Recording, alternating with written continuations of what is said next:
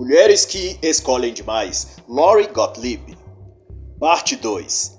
Eu estava sentada em frente ao computador tentando escolher entre os 20 caras que tinham me dado match no aplicativo de namoro online.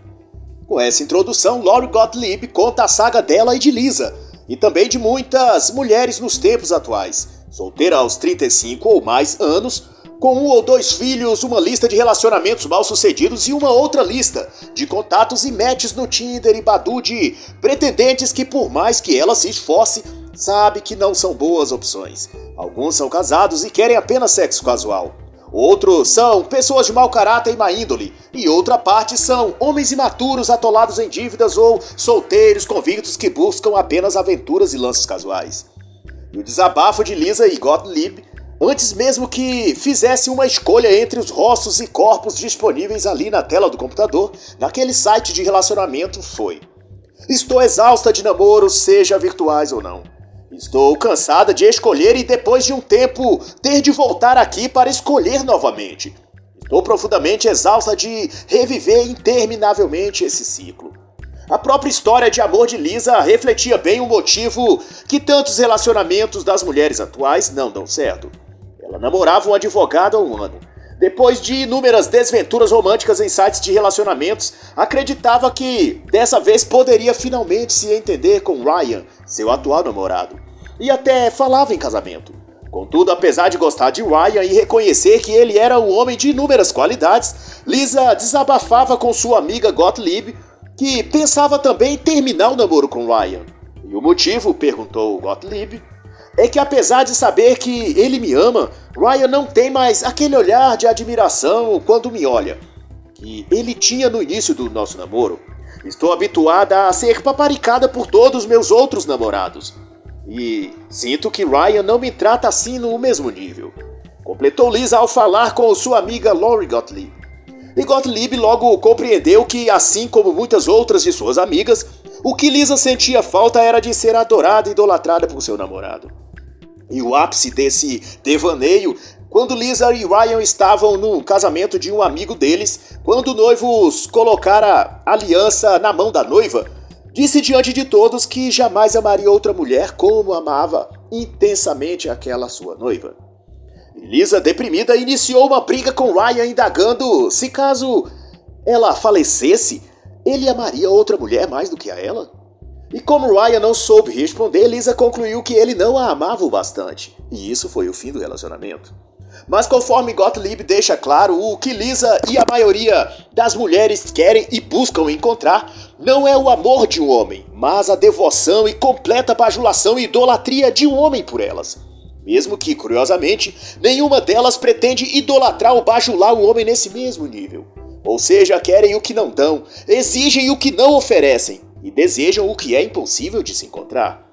Eu queria que ele fosse obcecado por mim, confessou Lisa dois anos depois de romper com Ryan. E Gottlieb vai dizer sobre isso que o amor se manifesta de formas e modos diferentes. E o amor verdadeiro que um homem sente frequentemente se mostra através do cuidado e atenção dele para com a pessoa que ele ama. Por exemplo, no caso de Ryan, enquanto Lisa e está esperando ouvir dele palavras como você é a mais linda do mundo, eu te adoro, você é arrasando a minha vida, etc. Lisa deixou de observar todas as pequenas coisas que ele fazia e que demonstravam o amor sincero dele por ela. Ryan, vai dizer Lauren, levava Tilenol para Lisa quando ela estava gripada. Ele era gentil e afetuoso e procurava cercar Lisa de cuidados para que ela não tivesse necessidade de nada. Ele colocava os interesses dela acima dos dele e buscava ajudá-la a resolver qualquer problema que ela se queixasse. Contudo, Lisa não queria morar no coração de um homem, mas num pedestal na figura de uma estátua na sala ou no quarto de Ryan. Ela não queria ser a esposa e companheira de Ryan, mas a deusa que ele venerasse. E esse é o erro de muitas mulheres. E Laura então vai concluir: Não é que o homem não te ame, mas você que, em vez de amor, quer receber adoração. E para corroborar suas assertivas, a autora cita nas páginas 117 e 118 as conclusões do psicólogo Dr. Mitchell Bruder, da Filadélfia, que é especializado em relacionamentos. Para Dr. Mitchell, as mulheres transferiram para o relacionamento uma perigosa sensação de merecimento, Acham e creem que têm o direito de serem amadas da forma e grau que desejam. Porém, a forma de amor que exigem não existe. Esse é o problema. Esse estado de espírito que as mulheres alimentam em si não pode ser suprido. Até porque elas também não se dispõem a corresponder ao homem nessa mesma medida. Porque sabem que é humanamente impossível. Mesmo assim, congelam a lógica e o raciocínio e exigem e reivindicam do homem um grau de sentimento e devoção semelhante ao que os deuses gregos exigiam dos seus súditos na mitologia e contos da Grécia Antiga. E o Dr. Bruder vai ainda considerar que as gerações anteriores de mulheres eram mais felizes, menos irritadas, tinham menos problemas psicológicos e seus relacionamentos duravam mais, porque simplesmente elas não tinham esse tipo de expectativa. Elas esperavam apenas o que era possível de seus companheiros, porque tinham uma visão correta da realidade. Em outras palavras, vai dizer Mitchell Bruder, elas não esperavam que seus maridos ficassem paparicando-as a cada 10 minutos. Ou ficasse repetindo que a ama e que ela é linda a cada hora. Ou a fizesse rir e distraísse para que ela não sentisse tédio hora nenhuma do dia ou gastasse e participasse de todos os seus gostos e interesses e ainda se tornasse o homem mais bonito e mais atraente do local, mesmo que os anos de idade pesassem sobre ele. Pelo contrário, as mulheres sabiam e aceitavam que o casamento abrangia perder a saúde com o decorrer do tempo, e isso requeria cuidar um do outro, envelhecer juntos, aceitar o tédio de dias comuns e sem muita coisa para fazer, conviver com hábitos irritantes de seu companheiro, ter privações financeiras esporadicamente e relevar muitos mal entendidos. Segundo Bruder, isso faz parte de um jeito natural e realista de ver as coisas e de se situar dentro do relacionamento. Mas pergunte às mulheres atuais quais delas estão dispostas a esse tipo de vida e relacionamento. Nenhuma. Vão dizer elas com certeza. Então tá explicado o porquê elas estão e permanecerão sozinhas em ciclos intermináveis de junta, separa, arruma outro, junta, separa novamente. e um pouco mais adiante, Gottlieb vai recorrer às conclusões do psicólogo e cientista Gian Gonzaga, da Universidade da Califórnia. E segundo Gian, numa pesquisa com 600 casais ao longo de vários anos, a insatisfação dos casais nos relacionamentos advém não dos problemas reais da vida, das finanças, dívidas, criação dos filhos, etc., mas de um tipo de ilusão, a falsa percepção ou prognóstico do que o parceiro é inferior a ela. Isto é, em vez de olhar o companheiro por uma lente positiva, nós nos vemos como superior a ele. Vai dizer o psicólogo de Gonzaga. E isso é muito comum nas mulheres, porque os homens aceitam com mais facilidade os defeitos das mulheres. Já as mulheres costumam exigir algo cada vez melhor, porque no fundo consideram-se superior ao seu parceiro. Nós mulheres, foi o que disse Laura, casada há 12 anos, gostamos de nos considerar deusas que merecem a adoração e a dedicação total de um homem. E ficamos irritadas quando ele não nos dão isso. Mesmo que naqueles dias que acordamos nada parecendo deusas, o cabelo desgrenhado, mau hálito, rugas, pneuzinhos e um monte de atitudes negativas. e para corroborar toda essa assertiva, a autora faz refletir sobre as séries, filmes e novelas que transmitem um ensinamento corrompido sobre relacionamentos e sobre o comportamento feminino e acaba induzindo milhares de mulheres a um tipo de conduta e modo de ser e pensar que, fora das telas do cinema, não tem nenhuma chance de dar certo nem de trazer felicidade para qualquer mulher. Simplesmente porque são antinaturais e tóxicos, e na melhor das hipóteses, não serve para nada. Sex and the City, vai dizer a autora, por exemplo, rendeu quase 200 milhões de dólares e foi sucesso em livro e na série para a TV. Contudo, é um tipo de conteúdo extremamente tóxico para a mulher. No enredo, vai continuar a dizer a autora, Samantha diz ao seu namorado: Amo você, mas me amo mais. Nesse momento, a plateia feminina vai à loucura e muitas sonham em reproduzir na vida real esse empoderamento e autoafirmação da personagem. Todavia, não observam que na trama a Samantha desprezou o homem maravilhoso, bonito, leal, apaixonado e que ficou ao lado dela quando ela tinha câncer. Carrie, outra personagem empoderada, se indigna como com o noivo igualmente apaixonado por ela quando ele diz que se casaria com ela até na prefeitura, porque o que importava para ele era ficar com ela todos os dias. Ela parte então para a lua de mel sem o noivo, o marido, e lá com suas amigas também empoderadas desfrutam revezando-se entre bebidas, baladas e sessão de falatório mal dos homens. E Godlib vai então perguntar: Isso é ser empoderada ou ser mimada? O que alguém assim tem a oferecer de bom ao homem? E se um homem agir assim com uma mulher, seria ele visto como empoderado ou como um egoísta babaca? E em outra parte, Carrie diz a Big, também na série Sex and the City, se você não me olha, não me acha, aliás, a mulher mais linda que já viu na vida, eu então chuto balde. E, mais uma vez, a plateia feminina vai ao delírio, sonhando em reproduzir na vida real o comportamento estúpido daquela personagem. Porque, para a mulher, nada há de mais acalentador para o, para o ego delas do que chutar um homem depois de fazê-lo ficar de pneu arriado por ela. Isso é tóxico e também é bem pervertido. E ao discorrer sobre ser exigente e ser feliz, Laurie vai trazer o relato que fez uma mulher por carta aos conselhos sentimentais na revista Slate. Tenho um dilema, dizia a leitora. Namoro há dois anos um homem que é inteligente, ambicioso, gentil, nós não brigamos e nos damos bem em praticamente tudo. Eu o amo, mas sinto que falta alguma coisa. Sinto que serei sempre amada e protegida por ele, mas seria isso suficiente? Será que eu estou me conformando com menos do que eu mereço? E em resposta, foi dito a essa leitora: Não cobre do seu companheiro algo que nenhum outro ser humano é capaz de dar. Você está tão presa à fantasia de príncipe encantado que nem percebeu que já tem um ao seu lado e que talvez você nem mereça. Há mulheres que considerariam um verdadeiro príncipe um homem que fosse gentil, inteligente, ambicioso e que a amasse Assim como você diz que é seu namorado. O conselho então é que você pare de esperar o que não existe e tente não ser o centro ao redor do qual o mundo gira. Valorize as qualidades dele e tente você merecer tudo o que ele lhe oferece, sem lhe cobrar que você seja a princesa encantada.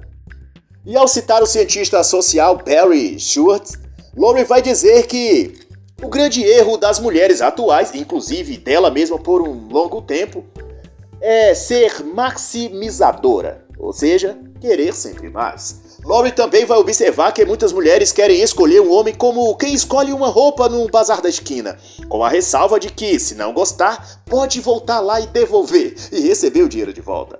Elas usam o homem ao primeiro sinal de um fio ou linha que repuxou no tecido ou um botão daquela roupa que se desprendeu, correm na loja e querem devolver o produto, vai concluir Gottlieb. E a autora também faz uma consideração importante. Ela vai dizer que temos de reorientar nossa percepção de realidade dentro dos relacionamentos. E ela compara isso da seguinte maneira: se você compra um aparelho doméstico novo, uma TV, rádio, celular ou ar-condicionado, a tendência é querer usá-lo o tempo todo.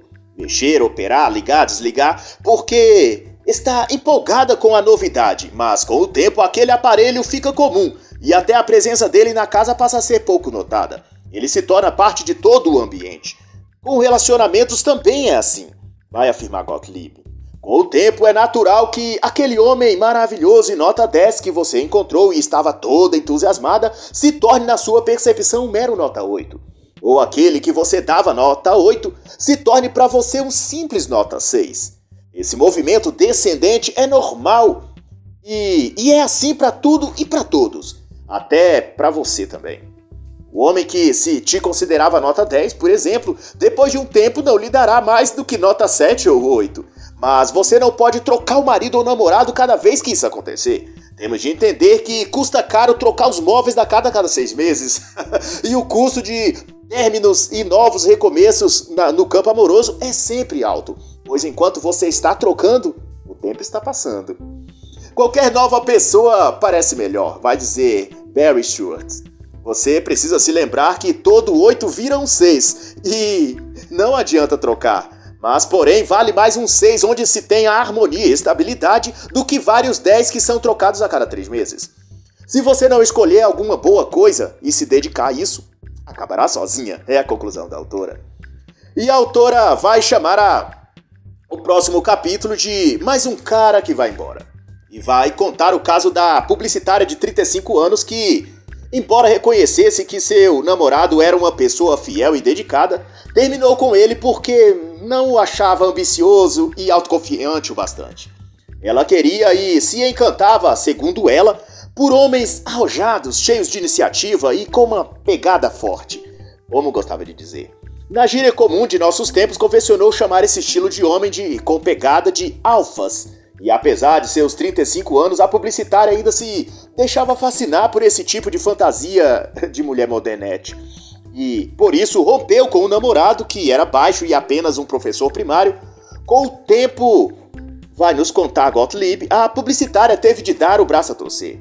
Cinco anos depois, continuava procurando o alfa ideal, e mesmo tendo tido uma coleção de empresários, advogados e homens altos e ambiciosos no padrão alfa que ela gostaria, os achou tão cheios de defeitos e de mau caráter que também não conseguiu se, se manter com eles.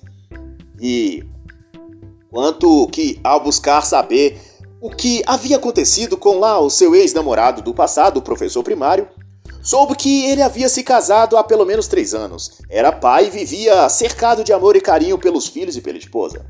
E daí concluiu que melhor um, um beta que te faz feliz ao seu lado do que um alfa que arranca seu coração e te faz sofrer. Gottlieb faz então um alerta às mulheres. Você se sentir atraídas por alfa não significa que dará certo com eles. A mesma qualidade que atrai você àquela pessoa pode ser, a médio prazo, também aquilo que causará atritos. Você quer um homem bem-sucedido, mas pode ser que, para ser bem-sucedido, ele trabalha muito e talvez não tenha tanto tempo livre assim para vocês. Você quer um homem decidido e forte, Porém, esse homem dificilmente vai permitir você dar uma sugestão no que quer que seja. Você quer um homem bonito, galã e atraente? Mas esse homem também será cobiçado por outras mulheres e sua insegurança pode causar briga entre vocês. Enfim, você tem de equilibrar aquilo que você deseja no homem com aquilo que você é capaz de suportar. Outra observação que acho relevante salientar, apresentada pela autora e que se dá a partir da página 177, é o fato de que, segundo Gottlieb, as mulheres esperam do homem que ele dê a ela ou cause nela uma alta voltagem de emoções, digamos assim. Ou seja, cada vez que sair com ela, esse homem provoque nela sensações de arrepio, êxtase, adrenalina, euforia ou um tesão arrebatador. Humanamente, isso é impossível e também não é saudável. É como querer que um barco sobreviva diariamente diante de uma tempestade em alto mar. A mente humana precisa muito mais de calmaria e estabilidade do que de emoções fortes. Mas para as mulheres modernas, ou o homem as arrebata, ou elas não querem saber mais dele. E de acordo com a autora, as mulheres tendem a ter uma imagem mental do que deve ser e ter o homem. E essa imagem costuma não ter nenhum paralelo com a realidade. É pura distopia e desequilíbrio. Mas ocorre que, ao encontrar o homem comum, essa mulher tenta moldá-lo à imagem que ela tem em sua cabeça e como isso nunca dá certo, ela descarta aquele homem e vai atrás de outro. Sem às vezes nunca perceber que o defeito não está na matéria-prima, mas no molde e na pessoa que construiu o molde. Ou seja, ela mesma. E a autora então vai dizer que é preciso abandonar a imagem de homem ideal que as mulheres mantêm. Saber que aquilo que você quer não é necessariamente bom para você. E ao ir atrás da pessoa que você julga querer, vai continuar a dizer a autora, você ignora aquilo que realmente precisa. E nessa gangorra emocional, as mulheres não percebem que, muitas vezes, aquilo que a mulher quer no campo amoroso não apenas não existe, como é até contraditório entre si. Por exemplo, às vezes ela diz que deseja um homem espontâneo e que diga verdade. E diz também que ele deve ser calmo e nunca discutir com ela. Mas, veja, um homem espontâneo e que diga verdade dirá certas verdades de você quando estiverem juntos, e isso causará certamente um desentendimento entre vocês. Como então a mulher pode querer que o homem seja assim, mas que não discuta com ela? A discussão vai acontecer na medida que ele seja espontâneo em relação às suas falhas. Ou então a mulher diz que quer um homem ambicioso e que pense alto. Mas então, quando o homem é, com quem ela está pede demissão do emprego ou vende o carro para investir num sonho de negócio próprio, ela se revolta, o chama de responsável e de imediato perde o encanto por ele. As mulheres querem o homem ideal, vai dizer Gottlieb. Mas, porém, nunca pensam como seria a convivência com esse homem. Como pagariam as contas? Como distribuiriam as tarefas domésticas? Como criariam os filhos? Se pensassem nisso, talvez fizessem escolhas mais sensatas e equilibradas. Já que, para conviver, emoções fortes, cabelos loiros, olhos azuis ou altura de 1,80 acima são coisas irrelevantes. E para concluir, Lori vai dizer que se você é mulher, espera o príncipe encantado, deve se lembrar que mesmo os príncipes encantados têm bafo pela manhã, faz xixi na borda do vaso, arrota depois do almoço, solta pum e talvez deixe a cueca meia jogada pelo quarto. Mas se você não aceita nada disso, não há nada que se possa fazer por você. É possível e é provável que não haja nenhum homem adequado no mundo inteiro para você. Pois então, boa sorte na próxima encarnação.